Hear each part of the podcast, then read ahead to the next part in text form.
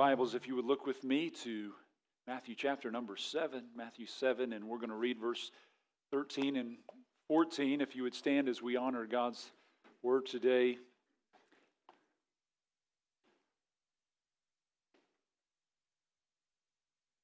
Two short, well known verses with so much to them, as we will see this morning. if you'd read along with me those two verses, it says in verse 13, Enter ye in at the strait gate, for wide is the gate, and broad is the way that leadeth to destruction, and many there be which go in thereat. Because strait is the gate, and narrow is the way that leadeth unto life, and few there be that find it. And Father, truly our heart's desire is that souls that don't know Christ today would find this true salvation and the true gospel of Jesus Christ. May your word accomplish all your desire. Your will is perfect and your ways are always right. We pray that we would leave today having seen the hand of God moving upon the hearts of your people. As Christians, Lord, give us heaven's burden for earth. Let us see our fellow man as a soul that is eternal, that needs salvation. Let us be Christians who care more for the lost than we do for our own self. Lord, I pray that you would allow us to get out of our comfort zones to share the good news of Jesus Christ. And I pray for anyone today that may not know the Lord Jesus Christ that you would reveal their need, their desperate need to them. Open their eyes, bring salvation, Lord. We cannot save anyone, but you can. And so we lift up your message and may your word bring forth fruit to salvation. For your glory, we ask this in Jesus' name. And God's people said, Amen. You may be seated this morning.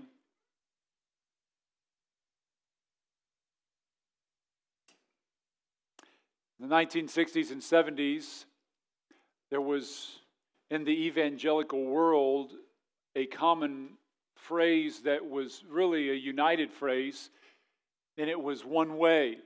There were signs and shirts and people would hold up the finger to, uh, representing one way, that there is no other way to heaven but through Jesus Christ. But that has changed. In America, the great doctrine that is heralded today is the doctrine of tolerance. Today, people put a higher value on tolerance than they do the truth. In fact, people will reject the clear, lucid truth for the sake of accepting others' viewpoints. And when tolerance becomes the standard, truth will not only be compromised, but it will be abandoned. Today, some in the educational world want to remove standards of testing so that they don't offend anybody's sensibilities. They don't want to give a kid a wrong answer because it might affect their self esteem. And nobody would want to hurt that. I would concede today if there was no such thing as truth, then there would be no such thing as error. But every law in science, medicine, and in our world are governed by laws, governed by axioms, governed by objective truths, and without them, chaos ensues. Truth, therefore, is not something that hinders people. Truth is actually something that sets people free. As our Lord rightly said in John 8 32, and you shall know the truth, and the truth shall set you free. But our culture has elevated tolerance over the truth, and people think that you are unloving if you tell them the truth that may oppose their personal point of view. And they feel like it's a noble sacrifice to sacrifice truth for acceptance, but I believe the very opposite. God says in 1 Corinthians 13, 6 that love does not rejoice in iniquity, but love rejoices in the truth. Love loves the truth. And you cannot have true love if you do not have truth. And the most loving thing to do if someone believes something that is wrong is to point them the right way. If you knew somebody was driving or traveling and going in the wrong direction, you would want to point them in the right way. It is the loving thing to redirect them, to tell them they are going the wrong way and point them in the right direction. and I would ask, what greater error or what more damaging miscalculation could someone make than believing that they're going to heaven while they are headed directly into eternal hell? Yet that is what many Christians are doing. Well known Christian apologist and author Alex McFarland wrote that the biggest complaint unbelievers have against Christianity has to do with Christianity's exclusive claims that, that Christians believe that Jesus is the only way. He says it's a question that is at the core of the value system of postmodern relativistic worldview that the issue of Christianity's exclusivity, that Jesus is the only way. And if there's something that our American culture hates, it's absolutes. Surprisingly, though, according to a recent Barna survey, it is professed believers that oppose this truth just as much as non believers. At least 80% of Americans believe that there is more than one way to get to heaven. 91% of Catholics agree with that. 68% of evangelical Protestants in the poll say they, they believe good people, regardless of religious faith, will still go to heaven. 58% of these professed believers teach, believe that all faiths teach equally valid truths. So it doesn't matter if you're a Hindu or a Buddhist or a Muslim. 65% of professed Christians and teenagers in America say a person can't be sure which religion is right. And 63% don't believe Jesus is the Son of the one true God. These inclusive claims may make people feel good, but you can only accept them if you are basing truth on the world instead of on the Word. So I would ask you today, friend, what, are, what is your foundation of truth? What determines what is true? At the end of this Sermon on the Mount, Jesus preached from Matthew chapter 5, and it goes all the way to the end of Matthew 7. Jesus concludes by saying that if you build your life upon His word, you're building it upon a rock. But if you reject His word and you build it on man's wisdom, on man's truth, it's the only thing left, you're building it upon the sand. And you can build a pretty impressive sandcastle. The problem is when the storm comes and it levels the sandcastle of man's relativistic truth, but the rock of God's word will sustain all that come to it. Now, in Matthew 7, verse 13 through 27, is the last part of this sermon. And, and I can say one of the great joys of my life as a pastor has been to preach through the Sermon on the Mount. We started this last March, and we're coming to the last portion of this sermon in Matthew 7 uh, this month. We'll probably finish it, I would assume, by mid February, if not later. But what a joy for us as a church to journey through the Sermon on the Mount. I think this has been such a rich, growing year. Our church has just taken off. We've seen so many good things happening over the last year. One of the fastest growing years of our church's history in every area. We praise God for that. He's the one who builds the church. We can't add anybody to the church, the Lord adds the people, right? And so say we're, we're, we're responsible for manufacturing, God's responsible for distribution. We're faithful, but He brings the increase, right? Plants a seed, water it, and God brings increase. But here in Matthew 7, Jesus is bringing this sermon to a conclusion. He's calling the crowds to make a decision. He's laid two paths down one that is true, one that is right, and one that is false. And what our Lord declares in this final section is there's only two paths that you can be on the right path or the wrong path. He tells us here that there are two gates, two entries that you can enter in. He tells us there are two pathways, the broad and the narrow. There are two crowds, the many and the few. There are two outcomes, eternal life or eternal destruction. There are two prophets you can listen to, the true or the false. There are two kinds of fruits, the good and the bad. There are two kind of professions, true and false professions. There are two foundations, the sand or the rock. There are two kind of people, the wise and the foolish, and there are two outcomes, eternal life or eternal death. This is decision time on the mountain. He's calling people to come to a decision. And you need to understand today, you are making, while you are sitting in this sanctuary, the most important decision of your life either to receive the Lord Jesus Christ or to reject him. An indecision is a decision. Putting God off is saying no. Either you accept Christ or you reject him. Jesus did not give you a third alternative. In Matthew 7 28, it says that when he ended these things, the people were astonished at his doctrine, for he taught them as one having authority and not as the scribes. And I pray today that our hearts would be in awe of Christ, that, that we would see the glory of the King who is declaring these truths to us. If Jesus is the truth, and you believe anything in opposition to him, you are by definition deceived. If Jesus is absolute reality, ultimate reality, ultimate truth, and you disagree with him at any level, you are ultimately going to go into further darkness. Today, as clear as I can say it, either you are on the right path or the wrong path. You are either going to heaven or you are going to hell according to Christ. You're in one of these two crowds, one of these two pathways. Jesus defines for us the right way and how it looks, and then he defines for us the wrong way and how it looks. And you need to understand that both of these pathways read way to heaven. Like if you walked up to both, it would say entrance to heaven, entrance to heaven. Satan comes looking like Jesus. He doesn't come looking like the devil. People, people don't go into a, a, a gate that says pathway to hell unless they are bitterly angry against God and try to deceive their own hearts into that. The Bible tells us in 2 Corinthians 11 13, for such are false apostles, deceitful workers, transforming themselves into the apostles of Christ. They're false apostles and they are false and deceitful teachers. If you were to look across the world, how would you be able to identify them? And then it says, And no marvel, Satan himself is transformed into an angel of light. Today, I want to look at what Christ has to say here, and he's going to show us four markers that identify the broad path and four markers that identify the narrow path. And then he gives us a concluding invitation. And so let's first look at the broad way in verse number 13.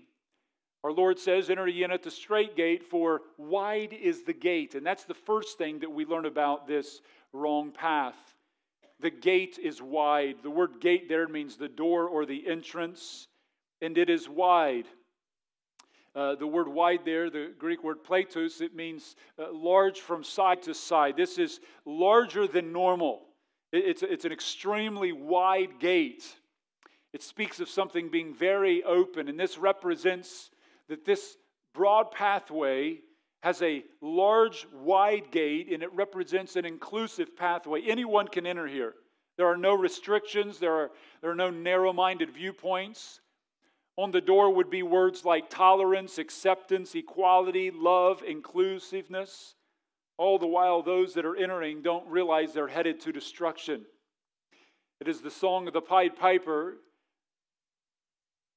that has led this world into the wide gate. And sadly, many preachers are also preaching to the tune of the Pied Piper. Oprah Winfrey and her great theologies, it's sarcastic if you don't know, said one of the biggest mistakes we make in, is to believe that there is only one way. She says there are many diverse paths leading to God, end quote. And because it's a wide entrance, you can enter this gate with all of your sin, all of your godless activities. You can enter into it with fornication. You can be an adulterer. You can be a homosexual. You can be a transgender. You can commit any type of sexual sin you want. There are no absolutes here.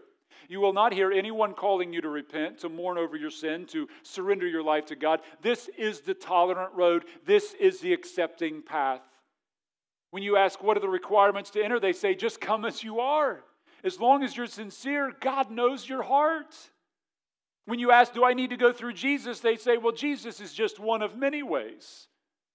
There's God has different names. God can be called Buddha, Allah, Yahweh. There's many names. You can come through whichever path you would like. This path has its own preachers and teachers. Jesus mentions them in verse 15. He says, Beware of false prophets. They come in sheep's clothing, they look the part. And, and, and when you look across the landscape of our nation, like, who would they be? Who would they be? They, if they look right, but they're actually preaching for the enemy, who would these people be? Verse, verse 11, Jesus says in Matthew 24, many false prophets shall rise and deceive many. That's what he says in the last days will happen. Verse 24 of Matthew 24, for there shall arise false Christs and false prophets and shall show great signs and wonders, insomuch that if it's possible, they'll deceive the very elect. So, did Jesus believe as long as you're sincere, that's all that matters? Or that people can come teaching false ways? that people can promote another way that's a false Christ and a false prophet. They're not true. The Bible says the things that they sacrifice unto their pagan gods, they sacrifice to devils and not to God. The Bible tells us in 1 John 4 1, Beloved, believe not every spirit, but try the spirits whether they be of God, because many false prophets are, in, are gone into the world. So, first, the gate is wide. It's, it's, very, it's a very large opening. The second thing we learn about this is this way has a broad path. It says, For wide is the gate and broad is the way. The word broad there, eurokoros, from the word euros, it's a compound word which means broad, and koros, which means, or kora means space. It's like very spacious, very roomy. You won't be bumping into anybody. It's used in the Septuagint to speak about large fields or large pastures. This pathway is very accommodating, it's very comfortable. This is not a difficult journey. Uh, you will enjoy your stay. This is what many Christians and churches are declaring these days. This is the pathway that provides all the comforts of the world, and then it gives you heaven at the end. Uh, there, there is enough room for whatever lifestyle you would like to live. Those on this road say they are Christians, yet they live no different than the world. They say they know God, but in works they deny Him. They, they love preaching on the love of God. They want to hear messages on the grace of God, that God accepts all. This path accommodates all of that. You can, you, you've been a good person all your life. You, you may not be perfect, but you know what? You are good enough to get to heaven. Good for you. God's not going to send you to hell. You haven't done anything that bad. You've not killed anybody. There is enough room for you to be covetous, greedy, and materialistic. And, and you can rewrite that by saying, you know what? God just wants us to enjoy all things. And so just have as much as you can. There's enough room for your lust, for your fornication, pornography, and adultery. By the way, God made you that way. He's not going to hold you accountable for the desires He put into you, right? There is by no means the road of sacrifice, dying to self. There's no taking up your cross on this road. This is also the road of the prosperity preachers. You will hear them tell you that God wants you to be rich, wealthy. You're a kingdom citizen. Live like it. Name it and claim it. God doesn't want sick children, He wants them healthy. And so claim your health, claim your wealth, be rich. God needs you rich. Those are the exact words of some of the guys that you will hear on TBN. This is also the path of the self righteous religionist. You can come with your pride, your arrogancy, and your good deeds. You can come with your church membership and your baptisms.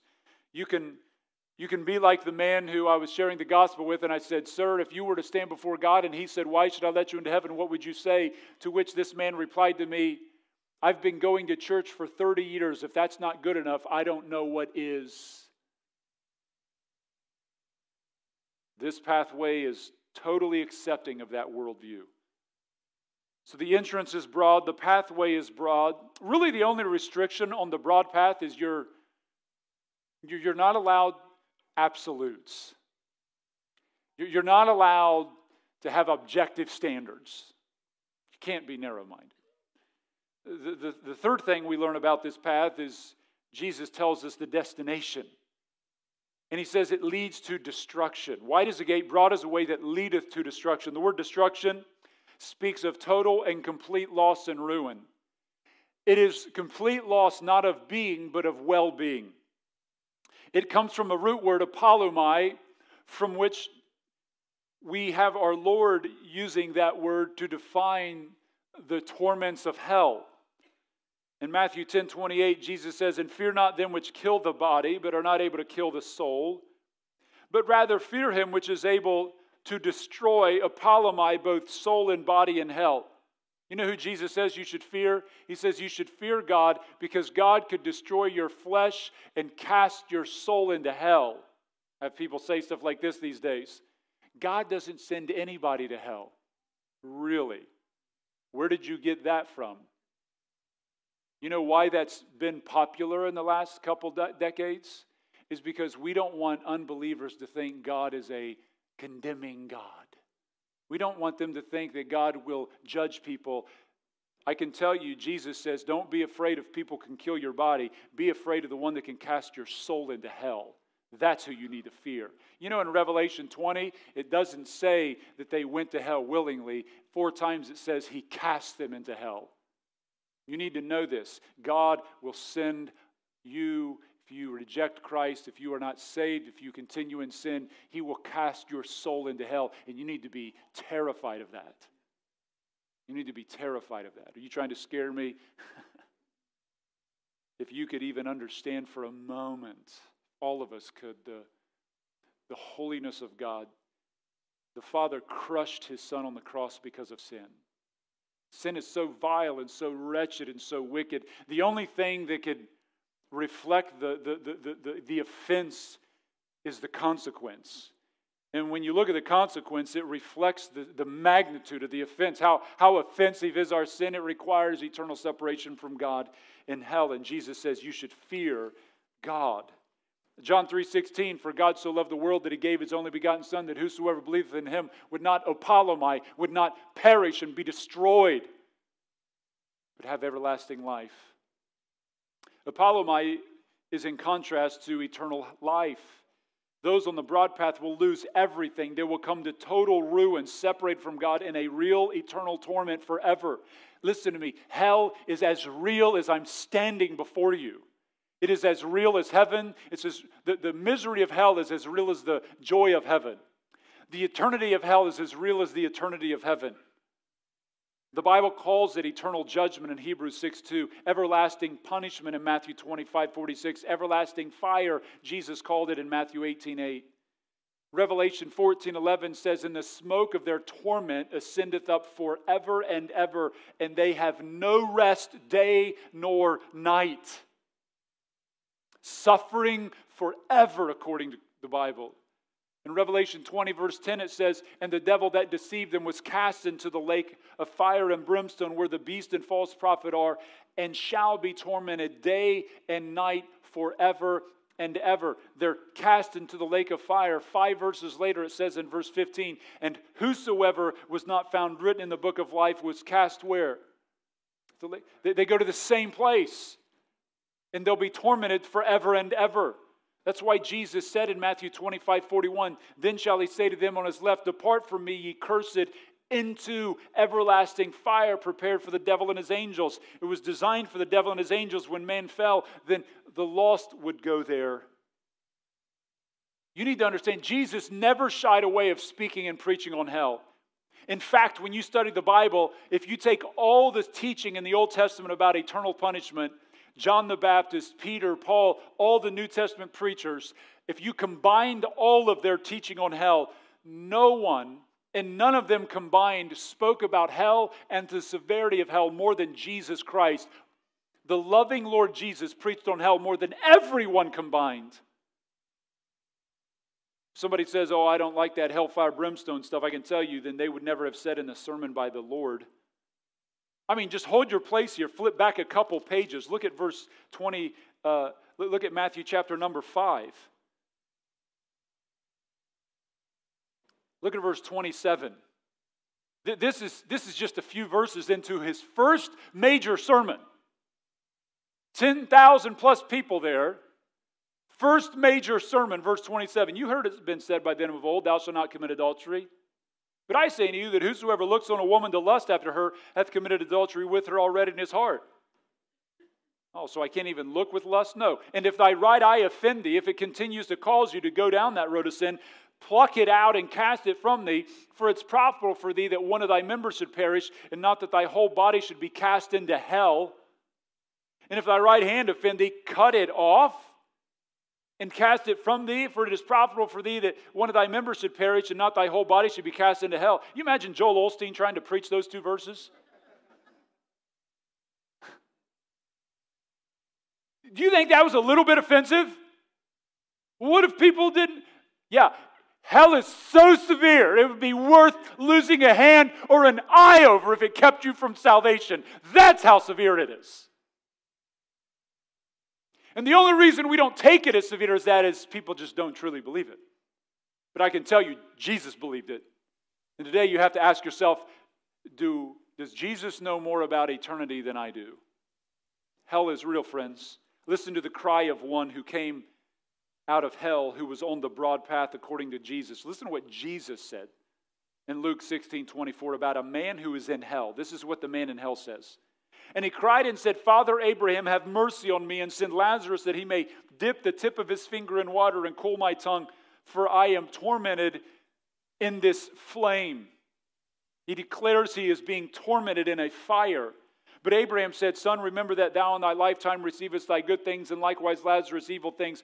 But now he is comforted, and thou art tormented. You received good things on the broad path. You had every luxury you could ever want, and now you are in eternal torment.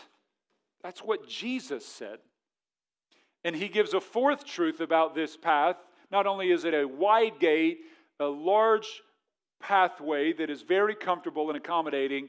It leads to eternal hell. But fourthly, and this is the tragic statement that we hear in verse 13, he says, And many there be which go in thereat. Many there be that go in thereat.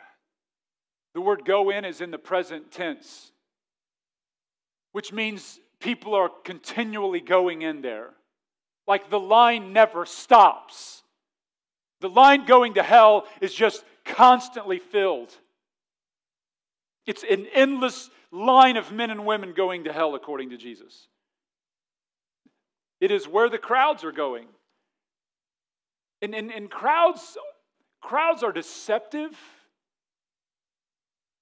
There is a uh, deceptive power in the crowds.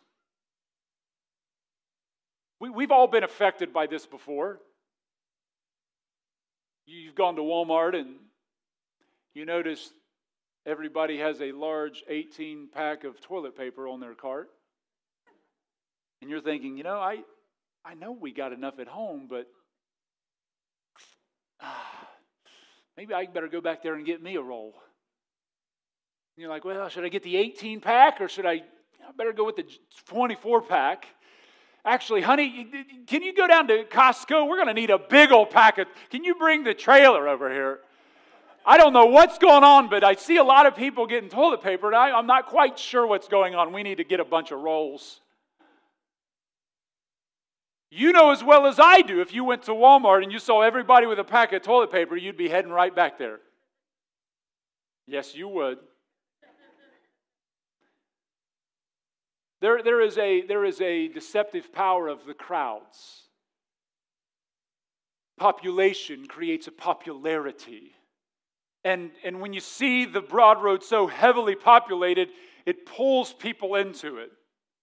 Uh, you hear it all the time. Pastor Josh, you cannot tell me that Jesus is the only way to heaven. I mean, you telling me all the Buddhists and the Muslims and the Hindus and all the atheists and all the people that don't even know or have ever heard of Jesus, you think they're all going to hell? No way that could be possible. Could you have imagined how hard of a sell Noah had trying to convince people of a worldwide flood? It had never rained before. He's out in the middle of nowhere building a large boat that's over 90 plus thousand square feet in size. Be like three of this building stacked on top of each other. And he's telling everybody, hey, you need to get in, you, you need to, you need to trust in God, get right, and, and get in the boat. It was only Noah, his wife, three sons, and their three wives. How impossible that sell would have been. But Matthew 24 38, listen to what Jesus said. For as in the days that were before the flood, before the judgment fell on the world, they were eating and drinking, marrying and giving in marriage. You know, life was just going on.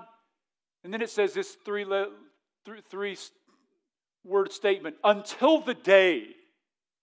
You know, everything was fun, everything was great. Marriage, getting married, just living it up, partying, drinking, going out, doing our thing, until the day. You understand that's, that's coming? There is an until the day is coming to this nation.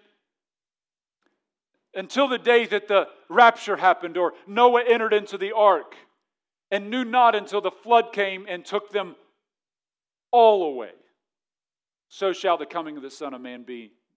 It is, it is coming, He is coming, and it will be an until the day. Everything's funny, everything's tolerant, everything's joyful, everything's easy, no standards, no objective truth, no narrow minded ways. It is all fun, all games, all sin, all lust, all covetousness. Enjoy life, eat it up, supple the nectar of this nation, enjoy it all. But then there's a day coming, isn't there? It's coming, friend. It, listen to me. It is coming soon. I think, I think we are literally in the last days of the last days. I don't see me living my life out. I, there, there are so many things that are pointing to Christ's return. So, according to Jesus, the wrong road has a huge entrance. It is a very comfortable path that leads to eternal destruction, and that's where most people are at. Secondly, he talks about the narrow way in verse 14. The first thing we see is the right path, this narrow way, has a narrow entrance. In verse 13, he says, Enter ye in at the strait gate, verse 14, because strait is the gate. The word strait is the word stenos in the Greek, it, just means narrow. In opposition to the wide, comfortable entrance, you have this turnstile entrance where you're, you're going in one at a time. Nothing is comfortable about this entrance. You, you, you know those turnstiles? You go in and you're like, you walk through and it, it turns. You know, and then you're like, man, I hope this thing don't catch. You know, give me a big deep thigh bruise. And you go in, but you can't go in two at a time. You can only go in one at a time. There, there, there, there, there isn't anything easy about this. You have to go in by yourself, all alone, one at a time. And what does this represent? Well, the Bible's clear that this, that this door, that this gate is the Lord Jesus Christ. How do we know that? Because he says it. In John 10, verse 7, it says, Then said Jesus unto them again, Verily, verily. The word verily comes from the word amen in the Greek. It means amen. It's deep, isn't it? But, it, but, but it, it, it's like, let it be, so let it be, come to pass. We amen things after somebody says something that we agree with. Jesus amen his message before he preached it. He's like, Amen and Amen. It's, it's, it's, it's what the word is. Verily, verily, it could be translated that way as well. I say unto you, I am the door of the sheep. All that ever came before me are thieves and robbers. Oh, you mean those other people weren't ways to heaven? No. But the sheep did not hear them. I am the door. By me, if any man enter, he shall be saved. There is one door, and his name is the Lord Jesus Christ. He says in verse 9, I am the door. John 14, 6, I am the way, the truth, and the life. No man cometh unto the Father but by me. In Acts 4:12, when Peter stood before the Jewish Sanhedrin, the 70 leaders the judicial setting of the, the Jews. Filled with the Holy Spirit, Peter says, Neither is there salvation in any other, for there is no other name under heaven given among men whereby we must be saved. There's no one else. Is that exclusive? Is that narrow? You know why the gate's narrow? Because it's only through Jesus. and to go through that gate, you must go against the flow. And that's not easy to do. You have to push against traffic. People will notice you going in that direction. You mean to tell me you believe? Je- Where are you going in that direction? Why are you going to that door for? You think Jesus is the only way? You think that's the right way to go? There's no way. Look, there's hardly anybody on the path. That's the little narrow minded group. Those are the far right wing legalists. They, they, they're, they're, they're, they're totally off. They're the narrow minded, the intolerant people. You must be willing to come humbly, poor in spirit, confessing Jesus alone as your Savior. You must believe Jesus is the way, the truth, and the life. You must believe there is salvation in no other name but through Christ. You must believe that he that hath the Son hath life, he that hath not the Son hath not life. You must be born again. Secondly, you must come through that door, and you can only come through that door if you are willing to repent of your sins. Jesus said in Luke 13, 3, Except you repent, ye shall all likewise perish. Jesus said in Mark 1:15, the time is fulfilled, the kingdom of God is at hand. Repent ye and believe the gospel. You cannot enter into the gate, the door, with excess baggage. You must come naked and destitute of all self righteousness. You strip yourself down from any trust in your own works, and you must let go of your sin. You cannot come to Christ without repentance. You cannot come to Jesus without turning away from your sin. You realize that God commands all men everywhere to repent, as Acts 17:30 says. That Acts 20, 26 tells us that you must repent and turn to God and do works meet for repentance. You say, Oh, you're telling me that you believe that somebody must repent to be saved? You guys believe that works are part of salvation then. No, we no, we don't. You think works save you?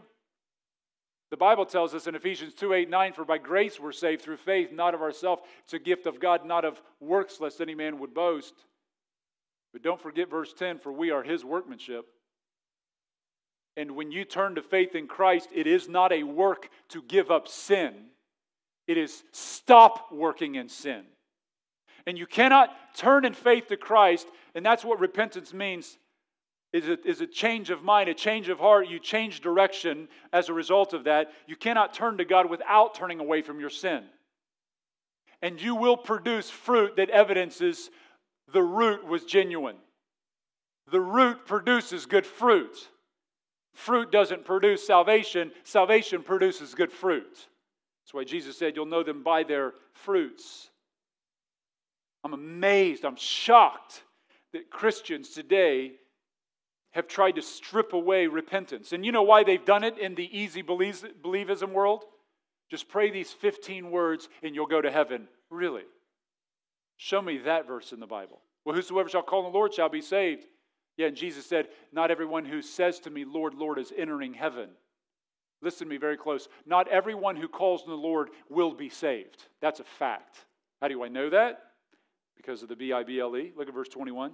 Not everyone that saith unto me, Lord, Lord, shall enter into the kingdom of heaven. Wouldn't that be good to quote to somebody after you quoted Romans 10 13? What do you think, church? That's important, isn't it? So you can pray and call out to God and still not be saved. For sure. It's amazing to me how people want to strip away, they, they want to make the, the gate a little, it's too narrow. You, you can't repent. It's, you got you got to broaden that a little bit. Take away repentance. And then, thirdly, to go into that narrow gate, you must confess Christ as Lord. Romans 10 13 says, Whosoever shall call upon the name of not Jesus, but the name of the Lord shall be saved. It's not just saying, I believe in Jesus, it's saying, I believe Jesus is Lord. It's bowing your life to his lordship. You believe in that lordship salvation stuff, Pastor Josh? There is no salvation outside of it. Either he's Lord or he's not. You're going to tell me you think you're going to go to heaven without Jesus as Lord of your life? then what does the Bible mean when it says, Be not deceived, liars and gluttons and, and whoremongers and, and sexual perverts, none of them will enter into the kingdom of heaven. Tell me what that means if it doesn't mean that you need to genuinely repent and have Christ as Lord. And, and, and the confession of Christ as Lord is that, that you recognize you're no longer in charge. God is sitting in the driver's seat. You submit to His will. But if you continue to live in sexual sin, fornication, pornography, covetousness, drunkenness, lust, do you really believe Jesus is your Lord? And the answer is no. Matthew 7 23, look what Jesus says here. He says, Then will I profess unto them, I never knew you. He didn't say, I knew you and I lost you. He said, I never knew you. Depart from me, ye that work iniquity. Your life was defined by sin. Doesn't matter what you have said. Confessing Christ as Lord is also public. Matthew 10 32, it says this Whosoever therefore shall confess me before men, him will I confess also before my Father which is in heaven. But whosoever shall deny me before men, him will I also deny before my Father which is in heaven. Sometimes people say, you know, my faith is just really personal to me. I don't want to talk to people about it. You know, it's just, I just keep it to myself. Well, there is, if you're saved, you can't keep it to yourself any more than a pregnant woman can keep her pregnancy hid from the world. If a baby comes in, it will be revealed. And don't tell me the God of the universe can take up residence you and it cannot be known. Are you kidding me? The Bible says if you confess me, he'll confess you. But if you deny him, he'll deny you. Why do you think we have people get up here and share their testimony? Why do you think we have people come up here and say, um, uh, This was my life before I got saved, this is how I came to Jesus Christ, and this is my life after I've been saved? That's, why do you think when people get baptized, we have them share their testimony?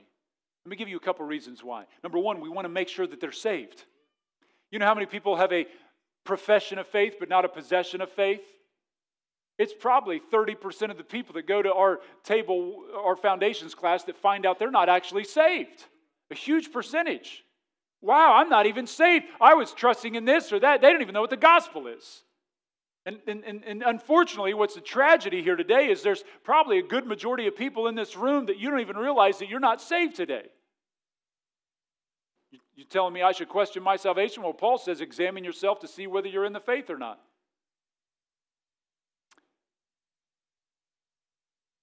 You know, one of the most loving things to do is to make sure somebody's saved. Wouldn't that be the most loving thing to do? To make sure that they're right with God? I mean, who in your life has loved you enough to question you about your salvation? You think it's loving to validate you when you haven't done anything to validate it? Not only is the gate narrow, but the path is not an easy path. The path is narrow. It doesn't get any easier. Warren Wiersbe said, The way of life is narrow, lonely, and costly. We can walk on the broad way and keep our baggage of sin and worldliness, but if we enter the narrow way, we must give up those things. Here then is the first test Did your profession of faith in Christ cost you anything? And he says, If not, then it was not a true profession. Can I give you a verse? Luke 9 23. Right? When Jesus says, after he rebukes Peter, If any man will come after me, let him deny himself, take up his cross daily, and follow me. You know what, you know what the easy believism crowd of Christianity has done over these years? They say that that's talking about second level Christianity. That's talking about discipleship. Really. So, Jesus, I thought he came to seek and save the lost, not to uh, give teaching on second level Christianity. And people say, no, no, no. There's, there's, it's one thing to be a Christian, and then it's another thing to step into becoming a disciple. Oh, really? Are you aware that the word disciple, mathetes, is used 269 times in the New Testament, and the word Christian is only used three times? Do you know what God calls true believers? He calls them mathetes, disciples, Jesus followers. There is no difference between evangelism and discipleship. Evangelism is step one in the growing of a Christian in their faith to be conformed to the image of Christ. When you get saved, that is discipleship, and it continues until the day of glorification when you die and meet the Lord and you're conformed fully into the image of Christ. I've had people say, you know, I'm not going to get saved if, uh, you know, if my family's not saved, then I'm not going to get saved. Well, then you won't be saved. I, I, want to enter into heaven, but, but I'm going to bring my family with me. You can't. You can't enter that narrow way with anyone. Well, if, if, if my, my wife can't come, then I don't want to go, then you won't. And you'll both end up in hell. Well, if my kids can't come, I don't want to go to heaven. Well, then that's your answer. You understand how narrow this is? Listen to what Jesus said in Matthew 10 37, if I haven't been offensive enough. Let me just quote my master. He says, He that loveth father or mother more than me is not worthy of me. He that loveth son or daughter more than me is not worthy of me. And oh, yeah, he that taketh not his cross and followeth after me is not worthy of me. You know what he just said before this is verse 32 and 3. If you confess me before men, I'll confess you before my Father. If you deny me before men, I'll deny you before my Father. And if you love anyone else more than me, you're not worthy to be a believer. You cannot be. You have to love Christ. You can't be saved as an idolater. Right? If I love my children more than God, I am an idolater. So, God, will you save me as an idolater? Because I'm not willing to, to, to repent of that and turn to that. So, so I'm going to stay an idolater, but you better save me. God says, you, you got too much baggage. You'll never make it in. You'll never make it in until you release that. And by the way, you think you love your children more than God does? Really? Tell you what, He wouldn't have messed up with them like you and I have. Y'all with me? You think you can parent better than God? I can't save my children, but I can tell them. And I can tell you, you know, the most loving thing I can ever do to my kids, the way I could love them the most, and you know, the greatest way I can love my wife is to love God more than them. Idolatry doesn't make me love them more, it shows them I actually hate them because I'm committing a grievous sin against God. When I love God most, then I can love them rightly. Idolatry doesn't bless your kids and wife, you're messing them up. It destroys marriages, it destroys children and families. You want to have a healthy family? Put God first every time. You think that's not going to bless you? You think your ways are better than His? You're living in the sand, you're living in a delusion.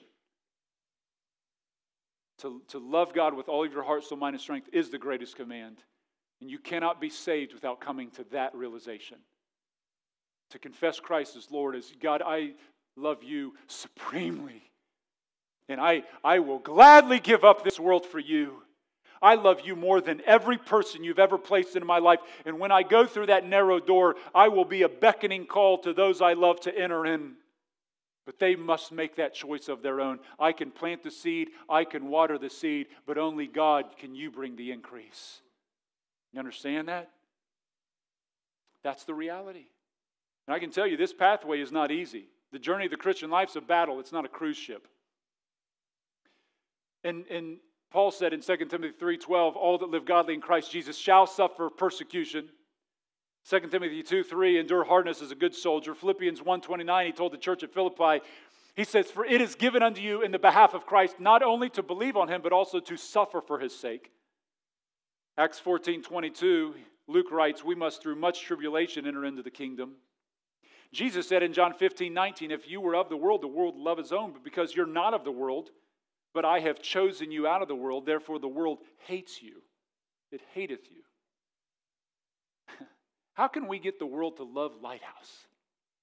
Do you, you, do you think I should spend my week thinking, you know what, how could I, how could I come up with a message? How could we as a church become more acceptable to Xenia and Greene County? What could we do to make our area love us? Well, I think we could bring them the gospel. I think we could do the, you know, is there anything more loving than that? Has, have we ever done anything more loving, Leslie, than bring you the gospel? There, there's nothing more loving, is there, John? Er, I mean, we just go around the room. There's nothing more loving. Did we ever give Tim anything better than the gospel? There's nothing. If, if the, the greatest way I could love you is to tell you about him. Amen. Well, it's okay to feed people. It's okay to do nice things. It's okay. And we, we do a lot of nice things for our community. And there's nothing wrong with that. That's nice. But I can tell you, what's the motive of Lighthouse? We love you so much that, that we're going to bring you the gospel and we're going to let you know that, that without Christ you would be separated from God forever in hell. And that breaks our hearts. And we so care for your soul that we can't imagine the thought of you being separated from God. And so we're going to bring you the good news of Jesus Christ that though you have stage four sin cancer, Jesus Christ could remedy that if you would just turn to Him in humble repentance, turn away from your sin, turn to Christ, confess Him as Lord, and surrender all your life to Him. He'll set you free forever.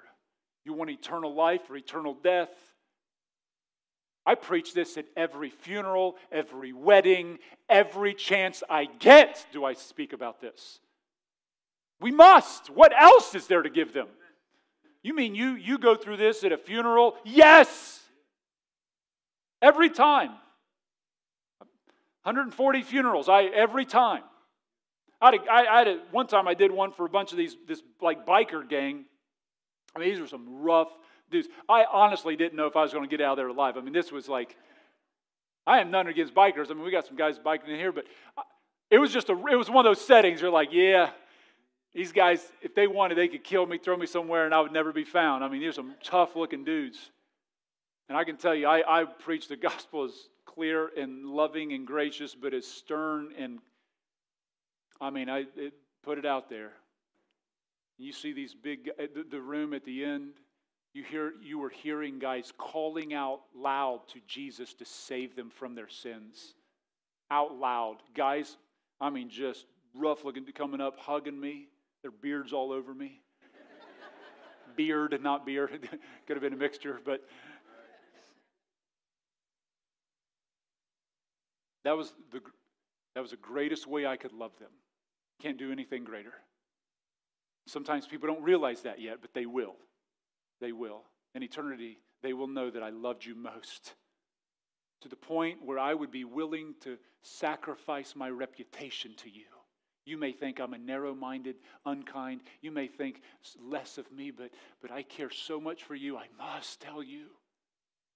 If you treat me like Jeremiah the prophet was treated, or they, you treat me like how Jesus was abused, or Paul, or John, or all these other guys, then let that be. But you must know from my heart to you the gospel. Thirdly, it leads to eternal life. It is a narrow gate, it is a narrow way, and it leads to eternal life.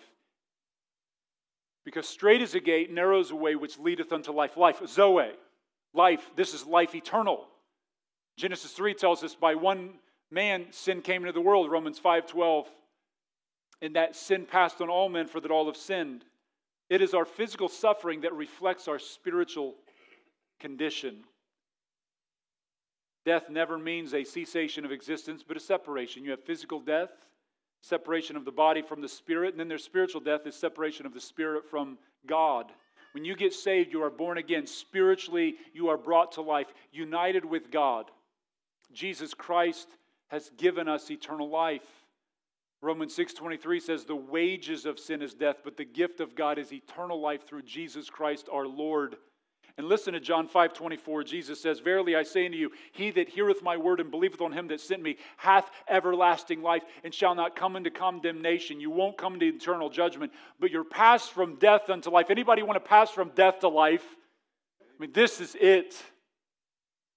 If you hear his word and believe on him. So, this right way has a very narrow gate, very narrow path that leads to eternal life. And fourthly, this is a staggering truth. Jesus says this at the end of verse 14 and few there be that find it. Man, that's heartbreaking. Few there be that find it. Jesus alludes to this in Luke 12 32, and he says this Fear not, little flock, for it is your Father's good pleasure to give you the kingdom. The word little there in Luke 12:32 is mikros in the Greek. It's where we get the word micro, like microscope. You little, you micro flock, you small little flock, my precious flock. God says, You are my little flock. It's just a few of you. But it's the Father's good pleasure to give you the kingdom. Anybody want to go into God's kingdom? How many were saved on the ark? You have Noah, his wife, his three sons, three daughters in laws. There was eight people. How many were saved out of Sodom and Gomorrah? Well, there was Lot, his wife turned to salt. Then he had two daughters. There was three. Say, does God not want a bunch of people saved? No, he does. The Lord is not willing that any would perish, but all will come to repentance. 2 Peter 3 9. Also, 1 Timothy 2 4 says, Who will have all men to be saved and come to the knowledge of truth? And then in Matthew 12 37, or Matthew uh, 23 37, he says, O Jerusalem, Jerusalem, thou that killest the prophets and stonest them that are sent unto thee, how often would I have gathered you, but you would not? God was willing, they rejected. You know, as Billy Graham years ago estimated, the percentage of true believers in evangelical churches was only 15%. Billy Graham believed that only 15% of people sitting in evangelical churches were actually truly saved. Listen to what Jesus said in Luke 12 or 13, verse 22. Luke 13, 22. This is an incredible portion of Scripture. Totally unexpected. And he went through the cities and villages teaching, journeying toward Jerusalem. Then said one unto him, Lord, are there few that be saved? This is, the, this is toward the end. He's preaching, been teaching. And they ask him, Lord, are there just a few people going to be saved? What would, what would provoke someone to ask Jesus that after they heard him preach and minister? It's so obvious, isn't it? Lord, you're preaching, and the response, um, are there just a few of us going to be saved? I thought, like all national Israel, I thought all, it's just a few. How does Jesus respond to this? It says, And he said unto them, No, no, no, you misunderstood me. Wide is the way that leads to heaven, and broad is the path, and most are. Is that what he says? I mean, it's so narrow, he turns it around on the guy. He looks at the man and says, Strive to enter at the strait gate, for many, I say unto you, will seek to enter in and shall not be able. The things that I read in the Bible just shock me. That, that just blows me away. There is not a Christian that has ever lived that thought Jesus would have said that. No one.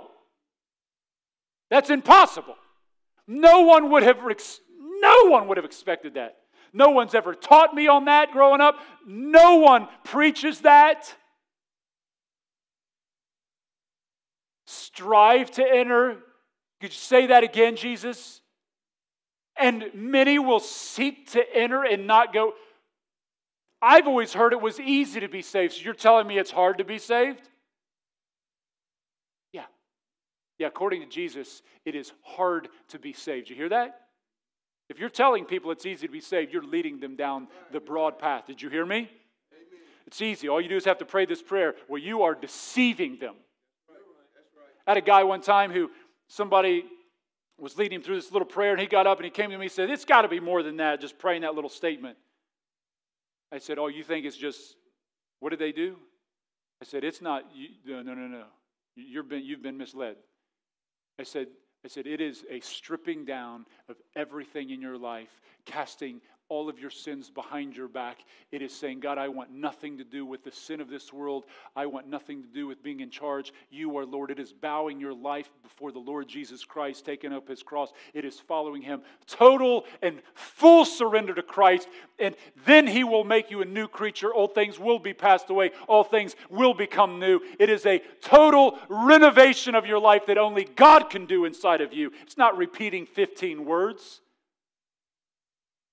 Now, you can pray a prayer and be saved, and you can pray a prayer and not be saved, right? Thief on the cross, Lord, remember me in your kingdom. Today you'll be with me in paradise. But you need to understand today that Jesus Christ said it's not easy. And let me break this down for you. Two words I want to highlight here in Luke 13. We got to wrap this up quick. He says, strive to enter. the word strive there, Greek word agonizomai. Guess what word we get from that? Agonizing agony.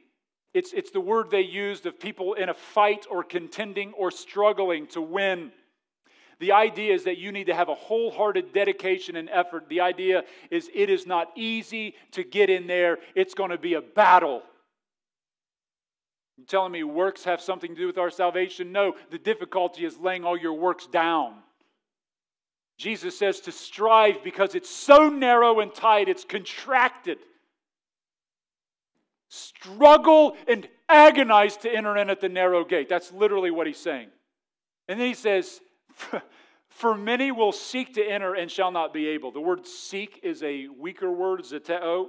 It is um, it's a lot weaker than the word strive. Many will seek. It's like, I want to learn about this. I'm, I'm going to inquire. I'm going to look into this you know, Jesus is the only way. Well, you know, I'm going, to, I'm, going to, look into that. I'm going to check that out. I'm curious about that. I'm going to seek after that, find out what that answer is. And, and, and it's seeking into it, it's looking into it. Jesus says, You seek to enter, you're not going to be able to. Many will seek and they're not going to enter. It is a striving, it is a hot pursuit.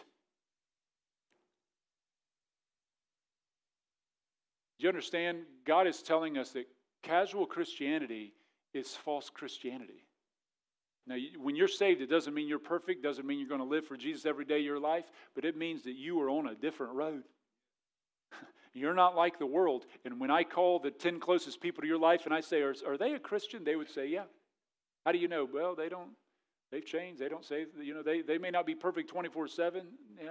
It's not the perfection of their life, but their direction's different. They're, they're living on a different road. They're not who they used to be. But if I asked them and they said, Oh, you know, I, I don't know. I think I've seen them pray before, I think. Well, if they don't even know you're saved, you think God knows? after He's already told us? Is your life defined by the broad path or the narrow path? Just ask yourself. Would my family, my wife, my children, my coworkers, my classmates, and my peers say that I would be defined by the world, or am I more defined by Jesus Christ? Who defines me more? Who am I more aligned with?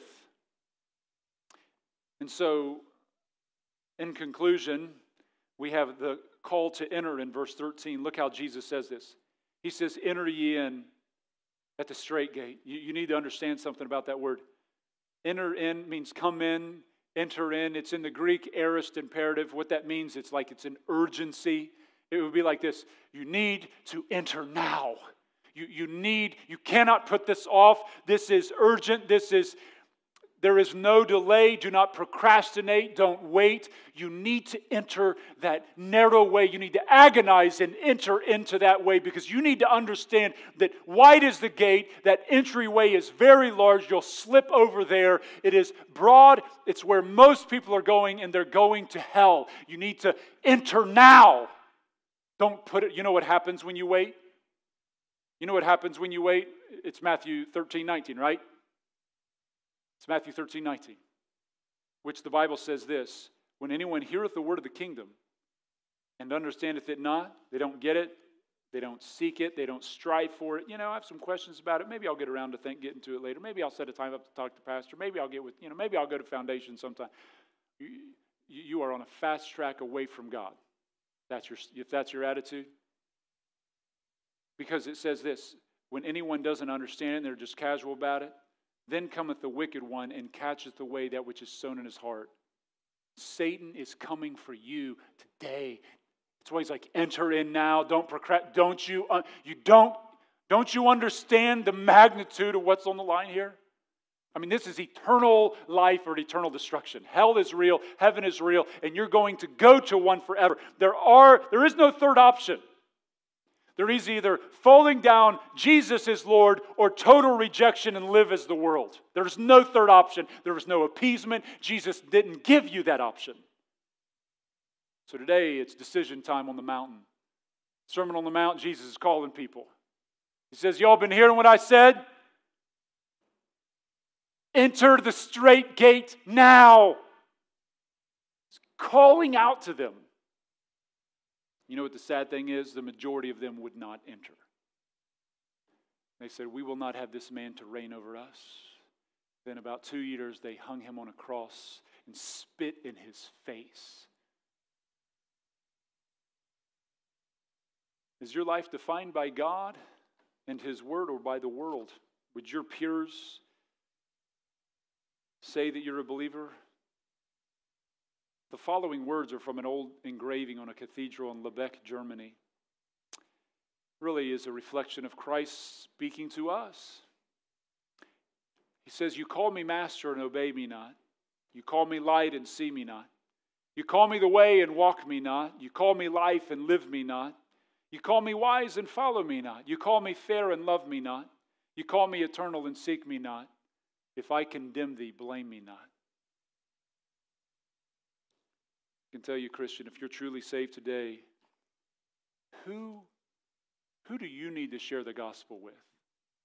Who in your life, in your life, are you unsure of their salvation?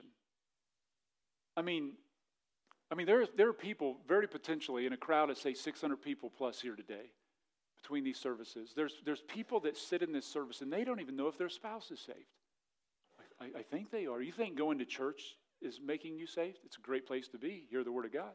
But you could be lost as anything. You, you think your kids are safe because you brought them to church? If you're dragging your kids to church, stop trying to teach them about um, school or why they need to obey this or that and bring them the gospel. They need the gospel. When I got saved, obedience followed. It changed my life. I didn't have to be told to obey my parents because God became my father. Telling you, it, you'd ask my parents, it revolutionized my life. My brother was worse than me. he was. He was terrible. I mean, he was out of control. I was bad. But on the same plate of just sinfulness, we were just terrible. Had to move school districts, we were out of control. When we truly gave our life to Christ, I'm telling you, it, it revolutionized us. And I had prayed probably 100 prayers to Jesus in my life. God saved me, God saved me, God saved me. But I tell you what, when God truly saved me, it was a revolutionizing of my life. Totally transformed me. I wept over my sin. I was so devastated. I was heading straight to hell until I fully gave my life to Christ. And, and 100 pastors would have said, Oh, he's saved, he prayed to receive Christ. Really? Really? If you're not saved today, you need to make sure of it. We're going to have men and women standing down front. I'll be down front. All you do is walk up and say, You know what? I'm not sure if I'm saved. That'd be the wisest thing you could do today. Wisdom does not exceed that. You know why? Because you've just asked for the most important thing that you could ever get. You think a million dollars would be more important than that? You come in here with a hip that's out of place, and I had a hip doctor up here and said, Hey, anybody got hip trouble? This guy can tell you how to fix it. Anybody with hip, I mean, they'd be lining up down here, wouldn't they? Hey, we got a back surgeon over here. If you got any back problems, this doctor over here, he's going to tell you. People be coming up. There'd be 500 people there today, right? We, we, we, would, we would run to people like that. Hey, we got a, we got a man and a woman over here. They, can, they, they know how clearly to share from the Word of God how you could have eternal life in the paradise of God, have all your sins taken away through the blood of Jesus Christ. They could show you from the Word of God. Well, I'll maybe get around to that. You've just told me you place more value on this sod of flesh and bone that's going to decay to nothing than you do your eternal soul. You think that's wise? I'll tell you the wise thing to do, the thing that everybody be like, man, that's like the smartest person in the room who just walked up. That's like the most intelligent, wisest decision that person ever made. That's what all of us would think. If you're not saved today, let that be that day. Grab me after service. Grab one of the leaders after service. Hey, I, I, I need to talk. We need to get this thing settled. If you're not sure of your salvation, get that settled today. And if you, Christian, you should have somebody in your life that you're praying for, that you're burdened for, that needs to be saved. I would come to an altar or at your seat. If you're watching online, get on your knees at home, but be in prayer for the people in your life that need the gospel. Take a track and go to somebody this week and say, Hey, has anybody ever invited you to church? I want to invite you to church. I want to. Has anybody ever asked you the question, if you die, would you stand before God? Would you be ready for heaven? Talk to them about their soul. Share with them what Jesus done for you. Don't put that off, friends. Let's all stand this morning. Father, we just give you this invitation time. Only you can bring forth fruit of salvation. Our hearts are so burdened for the reality of what we've heard today, and I pray that you would just press it upon us. As Christians, God, we need a move of the Spirit of God upon our hearts. We get so complacent we're more concerned about setting goals to lose five pounds than we are five people that could potentially be in our home or in our friend circle that don't even know Jesus. What have we become? Help us to have eyes for people, heart for people.